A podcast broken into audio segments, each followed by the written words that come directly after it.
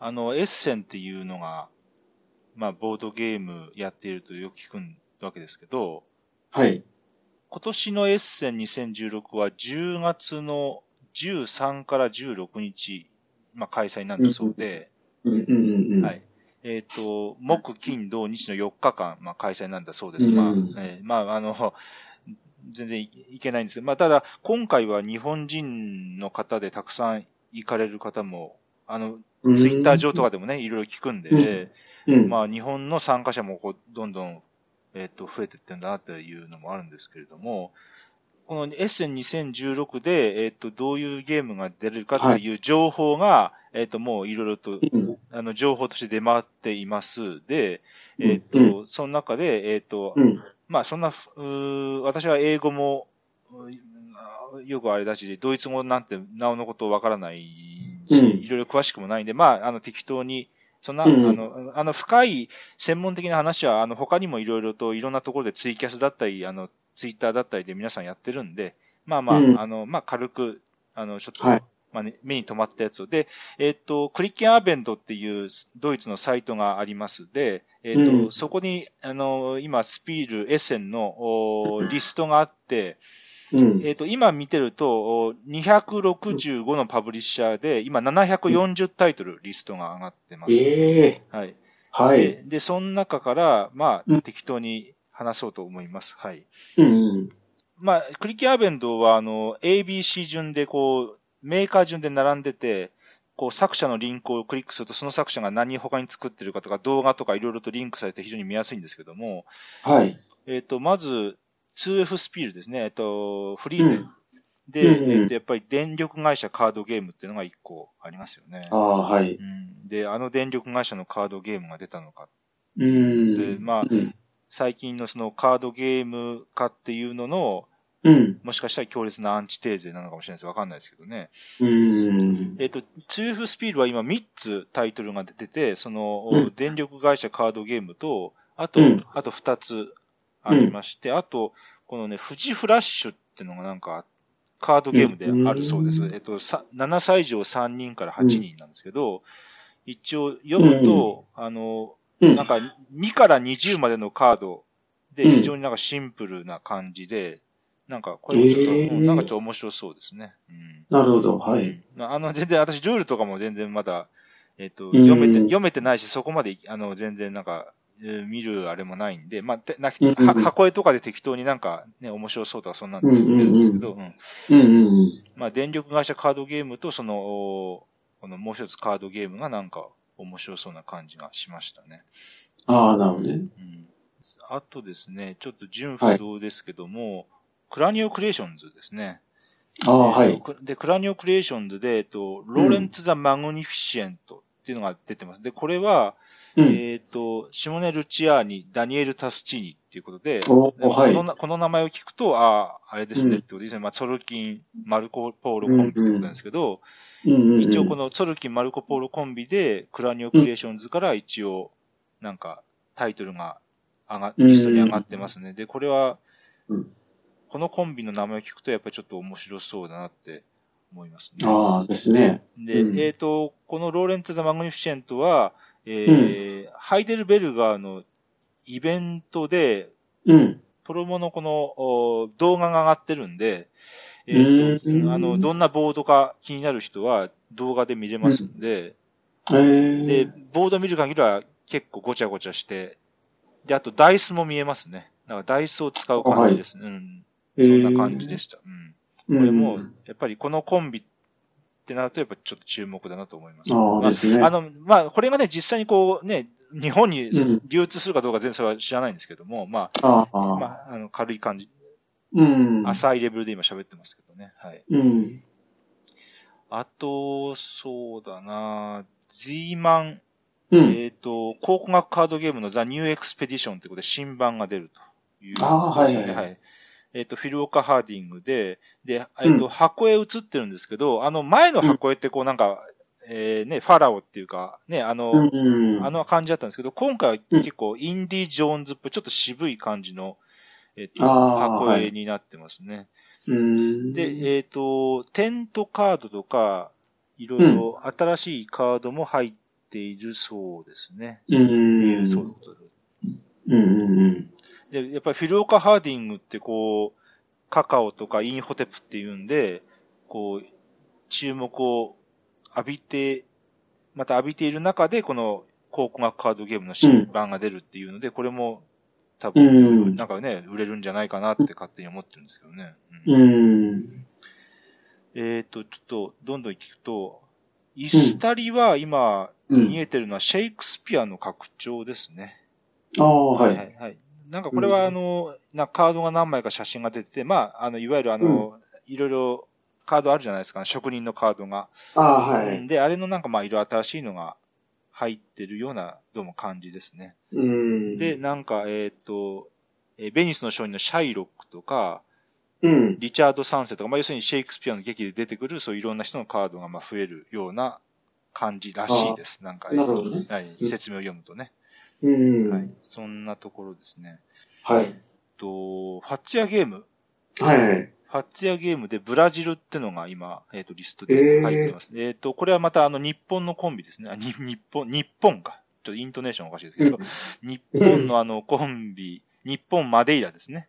うん。あとパナマックスとかもそうですけど、あのコンビで、今度はブラジルってのを作ってるそうです。これちょっと、箱絵も何にもない文章だけなんですけども。ああ、はい。うん。まあでも、2人から4人90分、12歳以上ってことで、まあ、変わらず多分重いんじゃないでしょうか。っていう、ねうん。なるほどね。はいはい。スピールボックスですね。スピールボックスで、はいソラリスミッションっていうのがリストであります。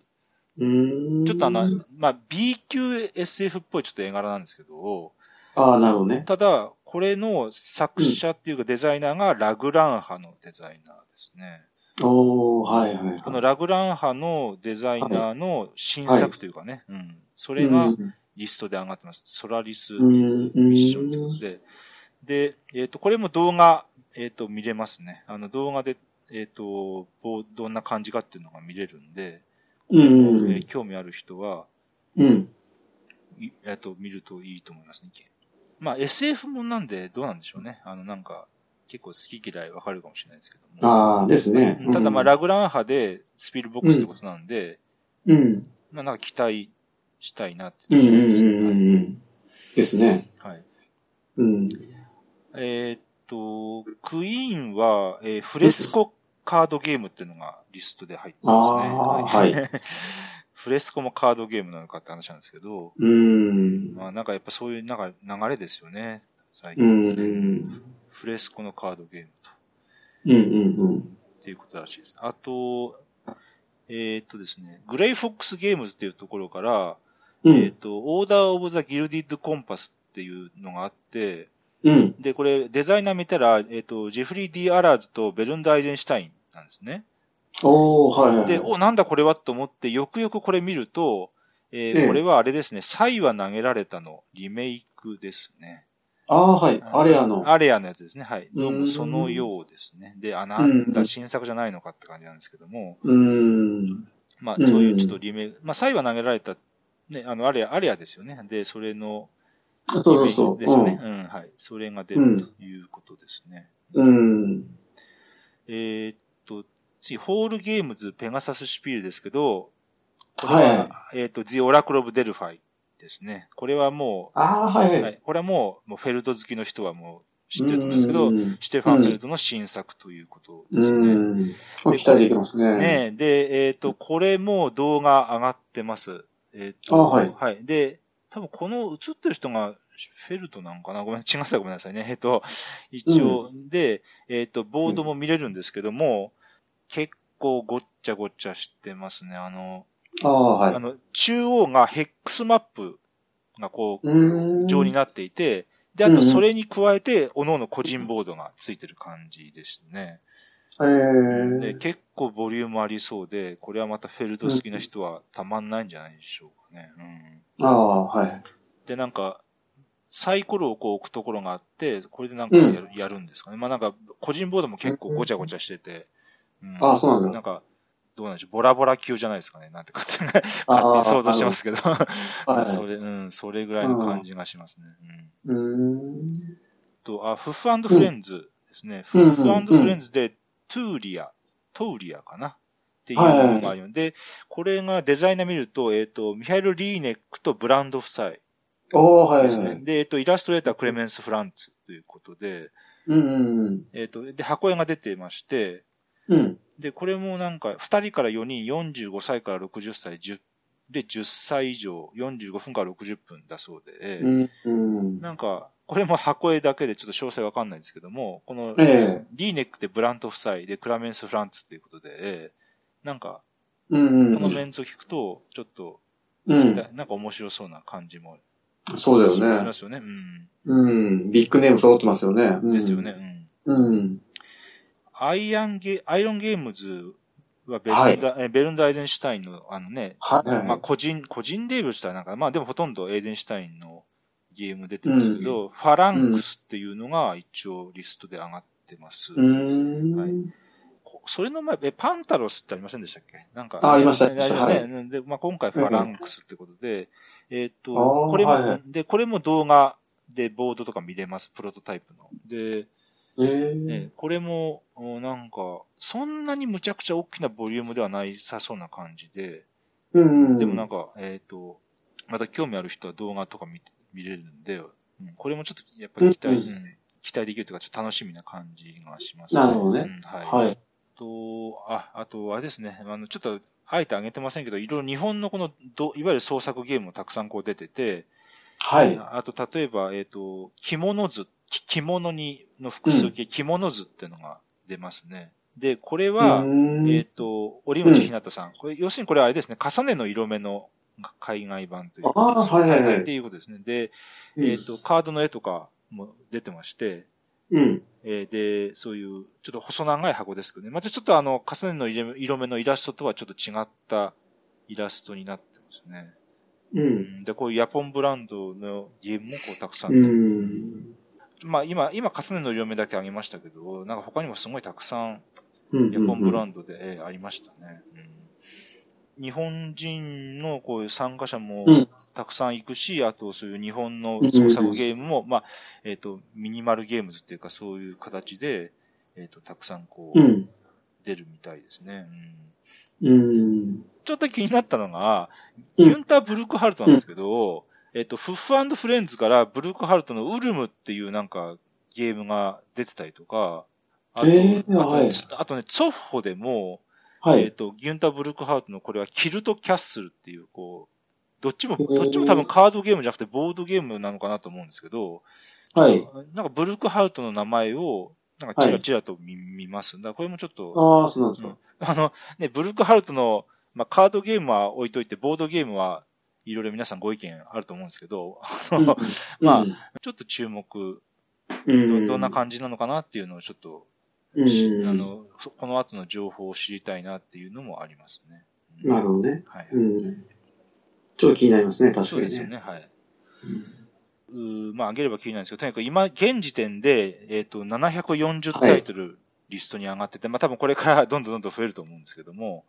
そうですね。すごいですね。まあ、っていうので、いろいろ、まあ10月に向けて、だんだんこの、まあ今多分ジェンコン、やってると思うんですけど、まあジェンコン終わったら、いよいよ、この S っていうところに立っていくのかなっていう感じですね。そうだね。はい。なので、まぁちょっと、他の人も取り扱ってるネタですけども、ちょっと、いろいろ上げてみたんですけど、はい。はい。まぁ、そんな感じですね。はい。はい。そしたら、本題の方に入りたいと思います。はい。今日は、ハトさんに4タイトル、紹介していただくんですけれども、4タイトルまずはい、上げていただけますでしょうか。はい、5本のキュウリ。はい。からパレード、はい。はい。それから電報、はい。うん。と、ビアネビュラ、はい、はい。の4本ですね。はい、まず、どれから行きましょう。はい。じゃあ今日はもう発表年順に行きますかね。古いの方から新しい方にね。はい。で、まず一番古いのこので、パレードなんですけど。はい。はい。ですね、パレード。作者は、ボーンファイブさん。はいはい。本間直樹さん。ですね。まあ、どちらでもあれですけどね。はい。パブリッシャーというか、まあ、これ日本の国産同人ゲームなので、うん、骨折ゲームズさん。はいはい。うんですね。が、初版は要するにその2007年に、出してるんですよね。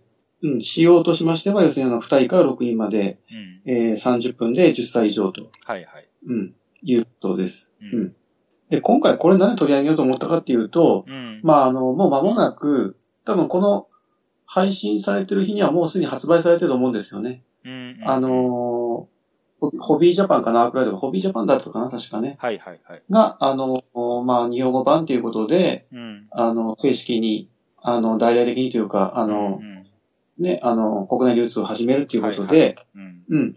そういうことで、まあ、今回取り上げました。うんうん、で、どんなゲームなのかっていうちょっと、紹介したいんですけど、はい。ですね、まずコンポーネントは、うん、66枚のカード。うん。うん。これで全部ですね。うんうん、で、カード、0から10までの数字、ランク、11ランクあって、うんうん、まあ、スートというか、あれは6つあると。はいはい。うん。で、11×6 で66枚。うんうん。うん。このカードを使ったゲームなんですよ。はいはい。まあ、パレードっていうね、タイトルの通り、うん、場にその、カードがこう横一列に並んでて、はい。まあ、先頭と一番後ろっていう、まあね、向きがあるんですよね。パレードっていうの通りね。うん。で、自分の番になったら、手札からとにかく1枚プレイして、はい。そのパレードの一番最後尾にね、うん。プレイします。はい。で、そのプレイしたカードによっては、まあ、処理が発生する。この後に。はいはいはい。うんうん。で、その後、山から1枚ドローして、手番が終わるという。うん。うん、この流れなんですよね。はいはい。問題は、まあ、手札から何をプレイしてもいいんですけど、うん、そのね、どんな処理が行われるのかっていうことなんですけど、はい。結局その数字が0から10まで、いずれかの数字が書いてあるんですよね。うん。で、自分がプレイしたカード、例えば、まあ、4なら4とかカードプレイするとします。はい。で、その最後尾に4のカードプレイしたときに、そのカードから前4枚は、まあ、とりあえず、処理の、対象から外れるわけです。うん。うん。うん、その4枚は抜いて、そのさらに前、5枚目、はい、6枚目、7枚目とか、そういうたくさんね、カードが並んでいれば、うん、その部分ですよね。うん。うん。その部分が対象になって、結局その4以下のカード。うん。うん。4以下のカードと、その、今プレイした4のカードの同じ数と同じ色。うん。これはまあ4以下、以外のね、例えば8とか9とかそういう大きな数字も含めて、うん、同じ色か、その数字以下のカードは、うんうん、その対象になっている部分から全部自分の場札として獲得すると。これが、基本的な、ルールです。はい。うん。で、結局その、取った自分のその場札っていうのが、最終的に、うん、マイナスになるんで、うん、とにかくその、取らない方がいいんですよね。うん、うん、うん。だから基本的にはその、大きな数字をプレイするのが、取らなくて済む、と言っていいと思うんですけど、うん、うんうん。まあまあ、ことはそんなに簡単じゃなくて、うん。うん。で、最後の決算方法も、要するにその、スート、6つスートがあって、うん、そのスートごとに、一番たくさん取った人、は、とにかく1枚がマイナス1点になります。うんうんうん、で、それ以外の1位にならなかった人、マジョリティを取れなかった人は、そのカードの数字の分だけ、うん、数値の分だけ、減点になると。はいはい。このね、採点方法がよくできてて、うん、取り始めたら、うん、そのスートを取り始めたら、もう取り始めた以上は、マジョリティを取って、で、結局一番たくさん集めて、うん、1枚マイナス1点で終わらせるのが一番いいんですよね。うんうんうん、2枚か3枚で終わったとしても、その数字分マイナスになるから、うんうん、例えばマイナス2点とかマイナス3点で終わることはまあほぼほぼないので、はいはい、うんうん、数字は5とか8とかまあね、いろいろありますんで、うん、まあ取り始めたらもう取った方がいいと、なるべくマジョリティ取りたいと。ね、勝ち合ってそのマジョリティを目指す人が何人がいたときに、うん、ひたすら取ってね、2位とか3位になったら悲惨なんだよね。はいはい。うん。うん、っていうゲームですね。うん。うん。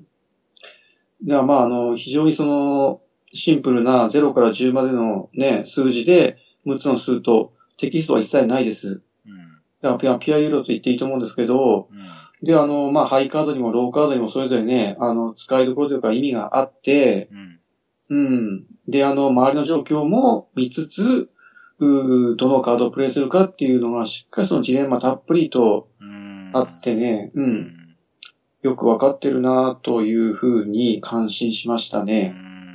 まあ、今回ね、こういうふうに日本語版が出るっていうのも、やっぱそれなりにね、しっかりした完成度がね、あるゲームだからっていうのもあると思うんですけど。うん。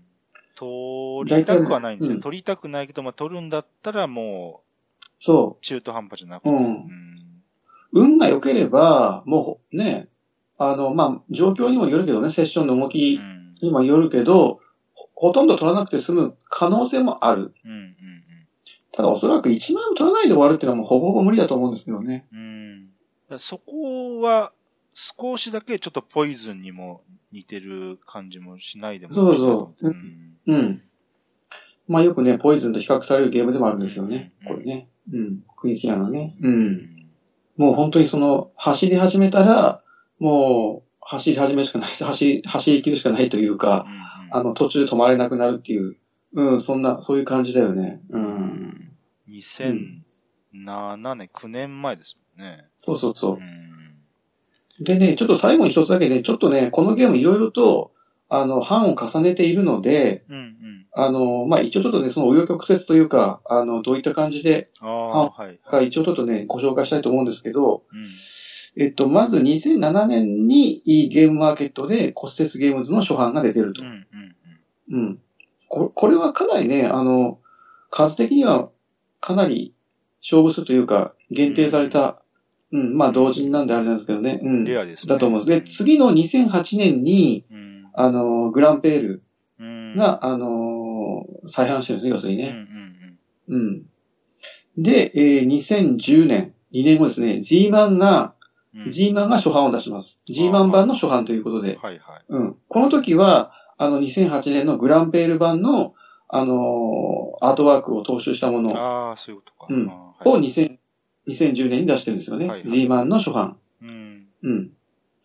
で、その次に、2013年に Z-Man が第2版を出します。はあはあはあ、Z-Man の第2版です。ええ。はいはいはい。で、この時には、アートワークとは大きく変わって、うん、うんうん、一新してですね、うん、もう Z-Man オリジナルと言ってもいいような、うん、うんうん、で、これがホビージャパンが国内流通させたので、うん、この版を持っている人も結構いるんじゃないかなと思います。うんうん、はい。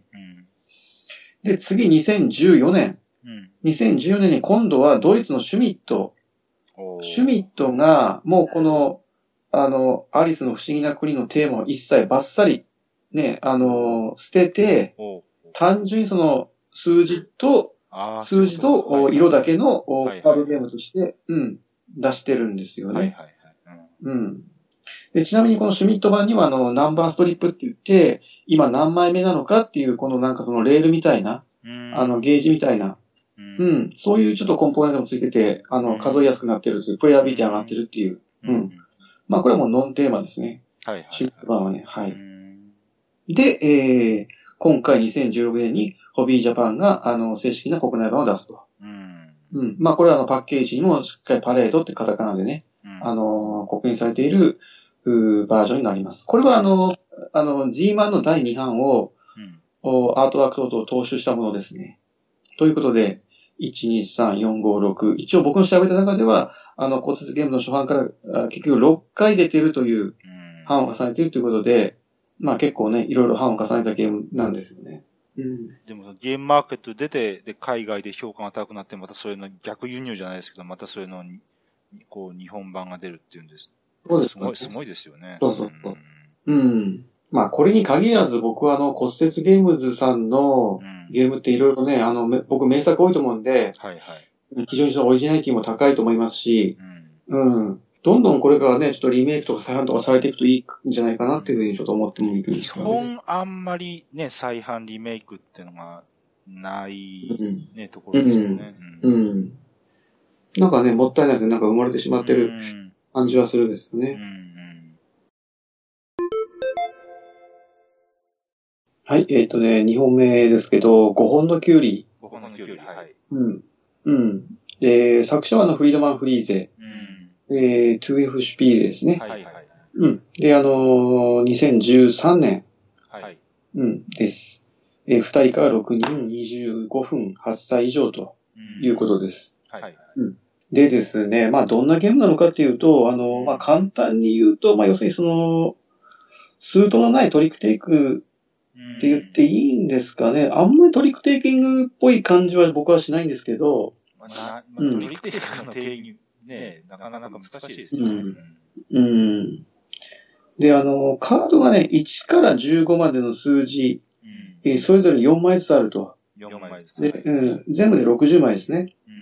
うん。うん、それと、キュウリの、木製のコマ。が、ま、30個入ってるんですけどね。うん。うん。で、このカードね、1から15、4枚ずつ60枚を、まあ、よくシャッフルして、うん、まあ、何人で、プレイするかに関わらず、7枚ずつ配ると。うん。はい、手札は7枚になります。まあ、要するにそのトリックテイキングというか、まあ、1枚ずつみんな出してって、うん、一番強い数字出した人が勝ち、その人がリーダーになって次のトリックを開始するっていう、まあ、そう考えればいいと思うんですけど、うん、まあ、まあ、スートなんてないので、マストフォローもね、メイフォローも何もないです。はいはい、ただ、要するに、どんなカードがプレイできるのかっていう縛りは当然あって、うん。うん、で、これが、まあリーダーはね、何出してもいいです。うん。うん、で、次の人が、そのリーダーの出したカード以上のカード、同じ数字も OK。同じ数字より上のカード。うん。うん、同じ数字か、それより上のカードですよね。うん。うん、あるいは、自分が持ってる数字の中で一番ちっちゃなカード。うん、一番ちっちゃい数字。はいはい、うん、このまあ、一応選択肢はあるんですよね。うん、で、結局その、一番大きな数字を出した人が、うん、そのトリックに勝つので、うん、次のトリックもリーダーになってまたやると。うん。うん、で、これを結局7回やるんですよ。ね、7回やるんですけど、まあ、1、2、3、4、5、6、6トリック目までは、まあ、特に何が起こるわけでもない。うん、ないです。で、最後の7トリック目が非常に重要で、うん、うん。で、このトリックに勝ってしまった人、ね、一番大きな数字を出して勝ってしまった人は、自分のプレイしたカードに書かれているキュウリ。これまあ、言ってなかったですけど、数字がね、1から15までと、で、キュウリがね、まあ、5本、一番多くて5本ですね。書かれてるんですよね。0本から5本まで。0、1、2、3、4、5本。うん。自分のプレイしたカードに書かれているキュウリの数だけ、そのキュウリのコマを、受け取らないといけない。うん。で、これがある程度、まあ5個とか6個やったかな。以上になって、ってしまったら、もうその人の負けで、ゲームから抜けると。うんうん、だから脱落式の最後まで誰が生き残るかっていうのをね、競うゲームなんですよ。はいはいはい、うん。で、当然だね、最後のダイナートリックでなるべく小さい数字を出したいと。うん。うん、ただ、それまでの前段階の、その1から6までの時には、うん、もしね、大きな数字出せないんであれば、出せなかったら、もう一番ちっちゃい数字出すしかないので、うん、こう、だんだんこうね、低い数字とか削られていくんですよね、手札からね。うん、ちょっとそういうイメージもあるんですけど、うん。で、大きな数字も当然使いどころはあって、うん、まあ、トリックに勝てば、次のリーダーで好きなカードを出せるので、うん。で、その時に例えばね、嫌な数値というかね、あんまり7とか8とかね、真ん中あたりで、そういった数字はね、結構処理したいんですよね、このゲームね。はいはいはい。うん。だからその辺で、処理しちゃうとか、うん、いろいろね、考えどころは実はあるんですよね。非常にシンプルなゲームだから、なんだけど、ジレンマたっぷりで、うん、この非常に限られた7トリックで、いかに、手札をしっかりね、ラウンドを単位でマネジメントできるかっていうのが、非常に面白いゲーム。はいはい。うん、だと思います。ええ。うん。トランプのゲームをベースにしてると言われてるやつですね。そうです、そうです。ええ。まあ、これもちょっとね、話そうと思ったんですけど、うんうん、元になったね、ゲームはトランプのゲームがあって、うんうん、アグルクとかね、カッカンバーっていうね、うん。カッカンバーってまあ、キュウリって意味ですけど、うん。アグルクっていうトランプのゲームがあって、うん。これはね、今一応和訳も、ネット上で読めます。読めるんですけど、うん。まあ、似たような感じのゲームで、うん。で21とか22っていうゲームもあるのかな。結局その、減点式ですね、そっちもね、減点式で、そのランク分減点になるので、これが21とか22になったら、負けると。絵だけで。うん。っていうゲームが、トランプにもあって、うん。まあ、こっちはね、ノンテーマなので、ちょっとね、とっつきにくいというふうに感じる人もいるかもしれませんよね。うん。まあ、これをね、わかりやすくなんていうか、フレンドリーにというか、プレイしやすくしたのが、フリーゼのこの5本のキュウリというふうに、だからリメイクなんですよね。この5本のキュウリはね。うん。うん。まあ、これもアークライトから、ね、しっかりパッケージに5本のキュウリっていう日本語の入った国内流通版が出ているので、入手はね、結構ね、容易な方だと思います。うん。やっぱりいいゲームなんで、こういうふうにね、国内流通正式なね、日本語版が出たのかなっていうふうに思うんですけど。配られた札が、まあ、仮にもし仮に、こういう真ん中あたりの数字ばっかりだったら、ちょっと大変ですよね。そうそうそう。それはあるよね。もうなんか大きい数字ばっかりだったりね。中途半端な数字を処分するためには、強いカードを1回出してリードにならないと処分できないっていう。そうそうそう。僕思ったのは、この前ね、結局、ゲーム会で、ちょっと大会みたいな感じで10人ぐらいでやったんですけど、意外に競技性高いかなっていうふうに思ったんですよね。ウイルス強いかなって思ってたんだけど、うん、結構考えどころというか、あって、選択肢がある状態で回ってきたときに、一つ考えるんですよね。どう処分してるかってことですよね。そう。非常に重要ですよね。まあ、もうこれしか出すものないっていう意味だったら、まあ、それはまあしょうがないんだけども、数少ないというか、まあ、何回かあるその選択肢がある状態で回ってきたときの、そこが一つ。そうそうそう。ポイントですよね。特にその、牌側でね、高い方で、何枚かその選択肢があるときに、ああですね。うん。そうそう、そこがね、異常に選択肢豊富なんだよね。うん。フリーゼって言うとね、なんかちょっととっつきにくいイメージあるかもしれませんけど、このゲームはすごくその間口も広いし、うん。ルールもね、非常にわかりやすくて、もうファミリーゲームと言っていいと思うので、うん。もう初心者にもおすすめの一作ですね。フリーゼが作ったっていうのを聞くと、やっぱそのフリーゼのなんていうか、尖ってるばっかりじゃないんだよというところが見えるんですね。うん、非常にそのフリーゼらしくないというか、癖のゲームですね。はい。はい、そしたら3作目ですね。はい、じゃあ3作目ですね。ビアネビュラいきますかね。はい。ね、作者はですね、マーティン・ワレス。パブリッシャーがスペースカウボーイですね。で、2016年の、まあ、要するにそのニュルンベルクの新作。うん、今年の、まあ、春の新作なんですよね。で、2人か4人まで45分から60分、12歳以上というゲームです。うん。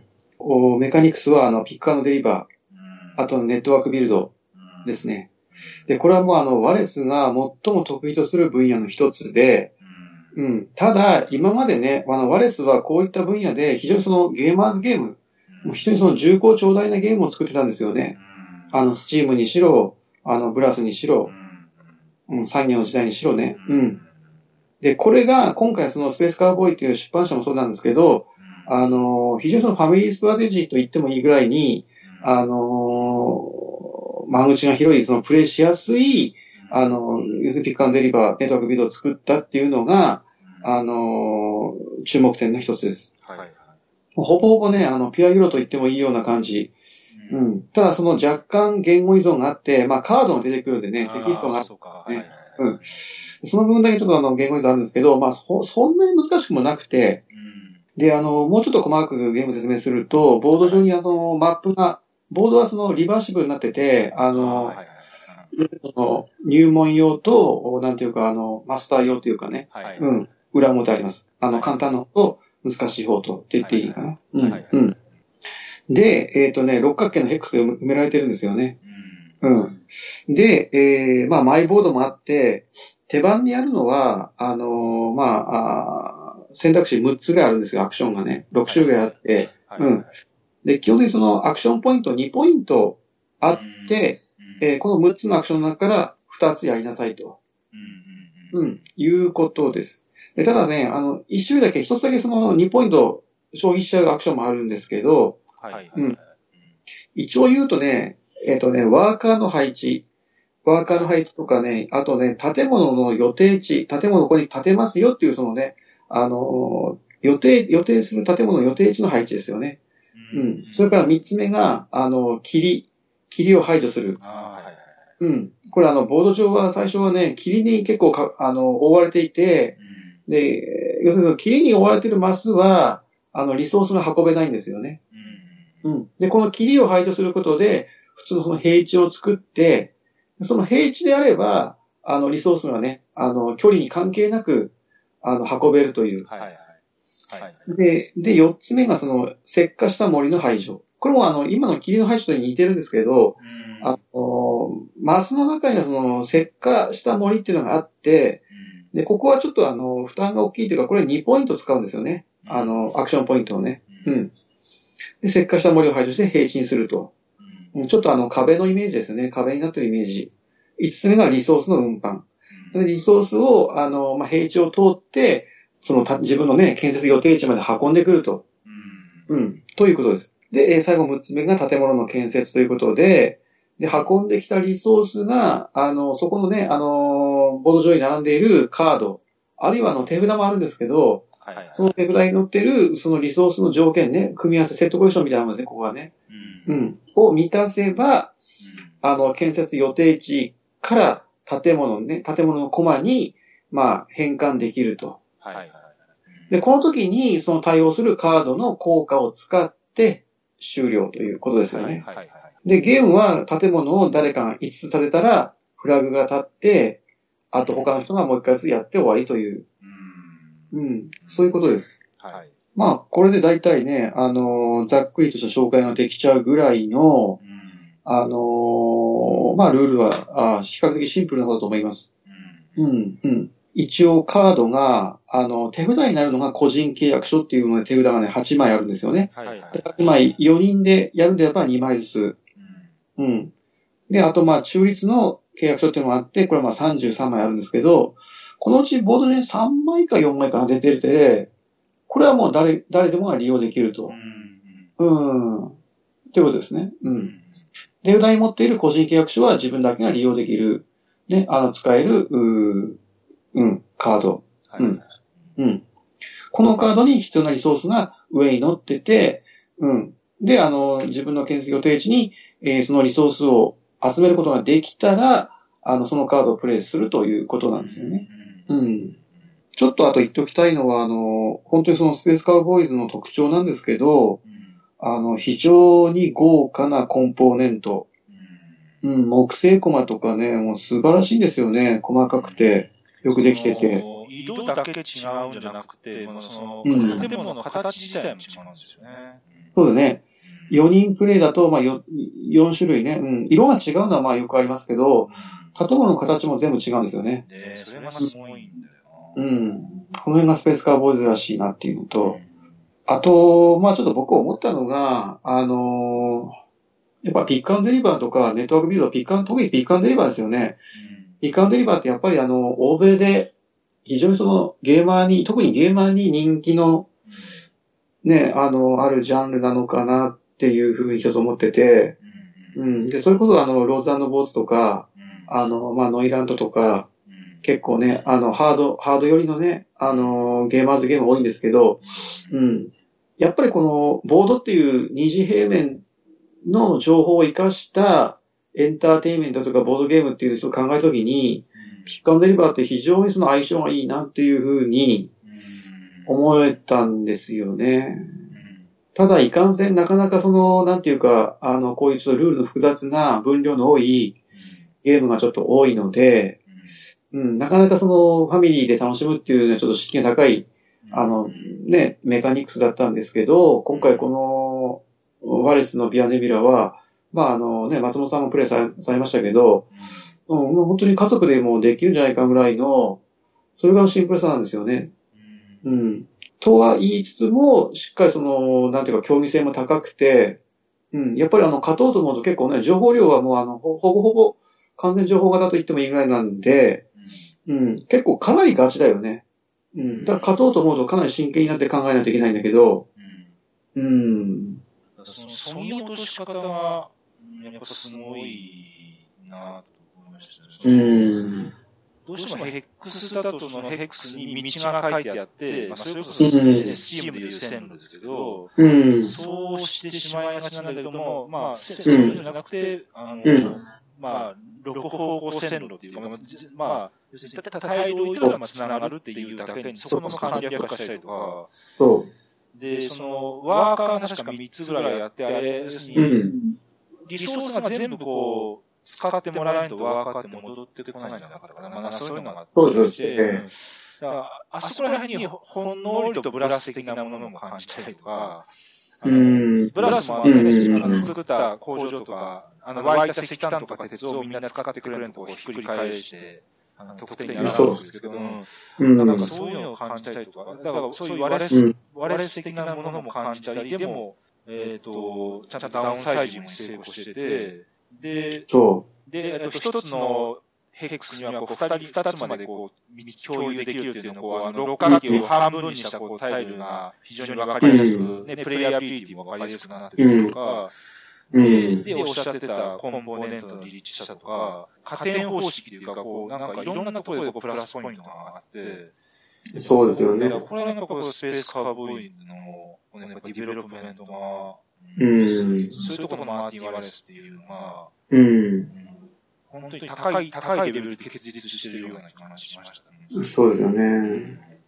うん、スペースカーボーイっていうね、やっぱ宝石のきらめきっていうね、非常にその、ビッグネームになった、ね、大きなタイトルでデビューして、まあやっぱり今ね、注目されているパブリッシャーなんですけど、で、そこから、ワレスがっていう、ワレスのスペースカーボーイが出すのみたいな、ね、ちょっとなんかミスター油って言うとあれですけど、ちょっと、本当みたいなとこだったんですけど。ちょっと怖いとこありましたね。そうだよね。だから、蓋を開けてみると、非常によくできた、ワレスらしさも残しつつ、で、なおかつスペースカーボーイらしいね、そうそう。完成度の高さもあって、閉まってるっていうか、やっぱり筋肉質もちゃんとあって、いい意味で裏切られたっていうかね、うん。で、あとはね、ボード上のやっぱね、インタラクションが結構やっぱ濃厚なのが、ワレスらしいなっていうのと、で、まあ、このインタラクションも本当にね、さっき今、松本さんに近いこと言われたけど、ウィンウィンの関係がね、結構ね、頻繁に起こるんですよね。妨害して、どの子の足を引っ張るというよりは、割と、なんていうかその、なんていうか、共存共栄っていうんですかね。よくブラスで言われるけどね、共存共栄、お互いのプレーが相手にとってのプラスになるっていうね、そういう方向でのインタラクションが濃厚に生まれていて、で、僕はやっぱりやっていてストレスを感じないっていうか、ただやっぱりレースなんで、どこで出し抜いて自分が先に5点立てるか、あるいはまあスコアをね、勝てるかっていうのが、ちゃんとあるので。そもそも使う僕って、なんか10何点とか20何点とか得点じゃなくて、勝利のフラグとして分かりやすく建物の数っていうところにやっちゃってるところが、ここのそぎ落とし方も、すごいなと思う。すごいなと分かりやすい方向に振っていて。ね、ということで、非常に僕は、最近の一押しと言ってもいいぐらいのゲームなんですけど、まだちょっと正式に国内流通はしていない、海外でも、まあもう流通してるのかな、まあ一応ね。まだちょっとね、弾数が少ないので、ね、あんまりプレイされること少ないと思うんですけど、まあぜひ、機会があれば。で、これから多分ね、まあスペースカウボーイなんで、国内流通すると思うんですよ。で、あわよくば、まあ日本語版、まあテキストあるんで、日本版でやると一番いいなっていうふうにちょっと僕は思ってるんだけど。カーディでちょっとね、テキストがあるんで、ね。そうそうそう。うん。そんなに難しくないんで、まあ、英語でできないこともないかなと思うぐらいなんだけど、うん。ということで、もしね、国内流通正式にね、するようになったとしたら、ぜひちょっと、ワンプレイをお勧めしたい、スペースカウボーイの、また、さらなる傑作というか、うん。の紹介です。はい。はい、じゃあ4つ目ですね。電報っていうタイトルのゲームですね。ですね、作者はですね、一応スミスさん。ひらがな、国内の同人ゲームですね。で、ひらがなで、スミスです。はい。で、まあ、サークル名はシュピールエンブリオというところ、まあ、2016年の、この前のゲームマーケットの春で、うん、発表されたゲームですね。うん。4人から7人まで遊べます。30分、8歳以上ということです。ええ。で、最初にシュピールエンブリオってね、どういうゲーム今まで出してるかっていうことなんですけど、はいはい、一番最初のこれかな、面接開始5分前。あはいはい、うんうん。これでデビューしたところですよね。うん。あとね、カンコレうん。カンコレは、はい。ボドバラ名義なんですけど、漢字のね、はい、組み合わせて、オリジナルな意味を作る。いいですよね。うん、カンコレっていうゲームね。大喜利系。うんはい、そう、大喜利系の。うんこれを出してるところなんですよね。シュピールエンブリオね。うん。で、まあ、どんなゲームなのか、電報ってね、まあ、電報なんですけど、どんなゲームなのかっていうことなんですけど、うん、まあ、まずですね、回答者が一人決まります。これ親ですね。うん、親が回答者。うん、で、その隣にいる人が、出題者になって、お題を決めると。うんうん、このお題を当てるのが親ですね。さっき言った、うん、回答者。うん、で、親以外が、出題者の決めたお題を見て、で、そのお題を当ててもらうためのヒントになる単語を、まあ、要するにその電報の一文として手元の紙に書くということなんです。うん、で、その時に、例えばそのカタカナのみであるとか、お題に含まれる言葉はダメとか、直訳はダメとか、うん、うん。っていう風な制限はあるんですよね。うんで、みんながカタカナのみの電報、要するにそのヒントを、手元の紙に書いたら、その文字数の少ない人から親に渡して、うん、うん、親はそれを見て、お題を当てると。うん。まあ、シンプルに言うと、まあ、それだけのゲームなんですよね。うん。さっき言った、含まれる言葉とか直訳がダメって、例えば東京タワーっていう、ね、お題があったときに、党はダメだし、直訳だからダメだし、うん、うん、それからの東京も含まれるからダメなんだよね。はい。うん。うん。で、例えば、首都っていう単語だったら OK。3文字使いますけどね。うん。これ説明書にも書いてある、例なんですけどね。はい。うん。ということです。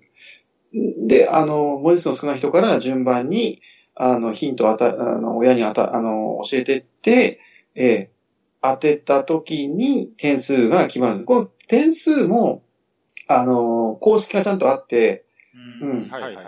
うん。電報のそのマスが全部で18マスあるんですよね。最大だから18使える。うん。で、使っていない文字数割る回答順っていうのが一応公式としてあります。うん。だからもしね、1文字で1番目だったら、17点。ああ、そうか。そう、17÷1。使ってない文字数は 18-1 で17。17÷1 で17で。これ理論上の最高点ですね。うん。例えばそれ濁音とかね、陽音とかも、1文字として、なんていう電報のでは、でで1文字です。2文字にならない。うん。同じマスの中に、濁点とかね、加えれば良いと。細かいこと言うとそういうことなんですよね。で、これこの前ゲーム会でやったんですけど、1番手じゃなくて、2番手、3番手あたりが一番当ててもらいやすいんですよね。だんだんヒントの数増えていくからさ。しかもその文字の数もだんだん増えていくから、本当なんか加速度的に答えに近づいていく感じはちょっとあって、だから最初のヒントをかなり参考として2回目のヒントで当たるっていうシチュエーションですね。そうそうそう。うん。だからその、まあ、松本さんがおっしゃってたのかな、これを2番手とか3番手で狙うゲームだよね、みたいなこと、うん、確かにそうかなって思って。っていう側面も、まあ、なんか感じましたけどね。そう、そう。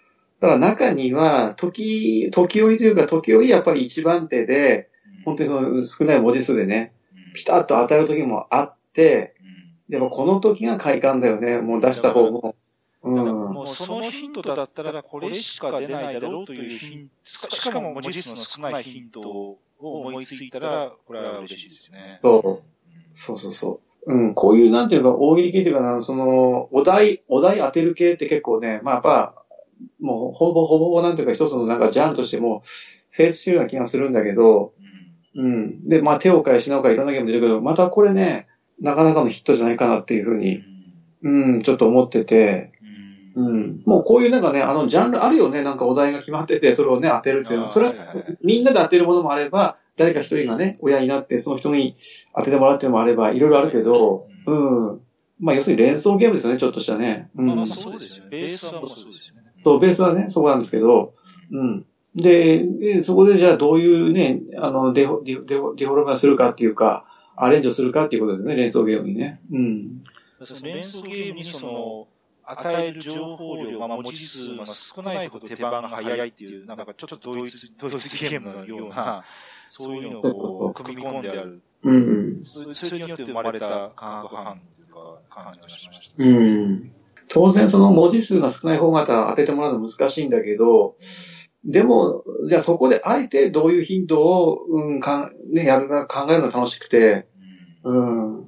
で、回答者の人と、出題者の人と、うん、で、まあ、それ以外っていうような構図じゃないですか。はい。で、だから、出題者の人は、あれ、一応、まあ、ルール上、出題者の人は最後になるのかな、そうそう。ですよね。だから、出題者の人は、なんていうか、自分だったら、このキーとなるワード、この答えだったら、ね、かけるみたいな、そういうのを思いついて、そういうお題を、まあ、言えばいい。で、まあ、実はこれはちょっと、それこそスタンプグラフィティにも似たちょっと構造なんだけど、そういう、回答する人と、お題を決める人と、それ以外の人っていうことの、なんか、単純な、答える人、3者いるんですよね。立場の違い人。3つある。2つじゃなくて、3ついる構造になっていて、それでもちゃんと、さっき言った手番順のそのあれと、噛み合って、いいと思いましたね。そこも面白い。うん。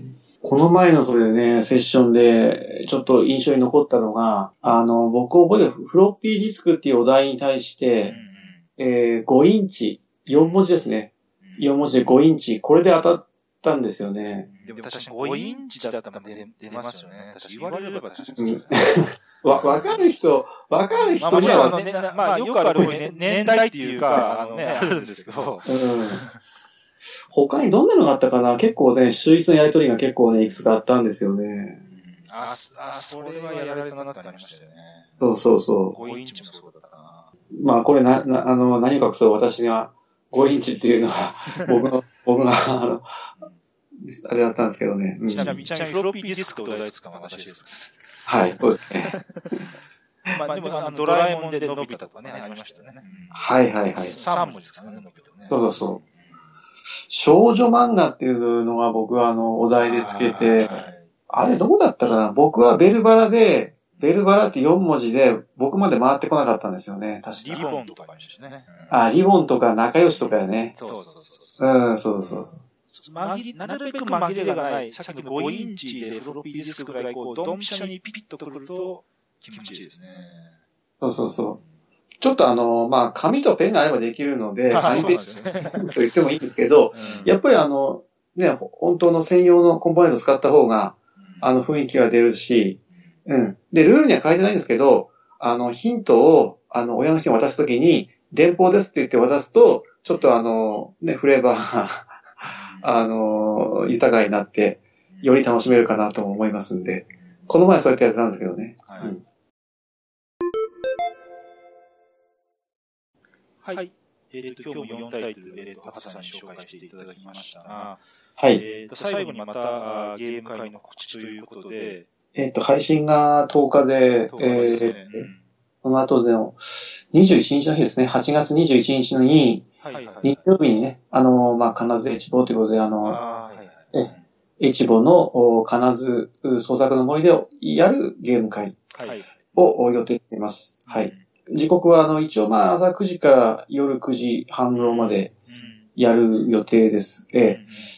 で、ただこの日は、金沢ボードゲームマーケットがあるので、ちょっと参加者数の予約等々なければ、昼から開催とか、あるいは午前中ちょっとね、セミクローズみたいな感じで、その辺ちょっと、いずれ、告知しますけど、それもちょっと考え、金沢ボードゲームマーケット行かれる方いらっしゃったら、また帰りでもね、福井の方に帰られた方からね、寄っていただけると思いますし、はい。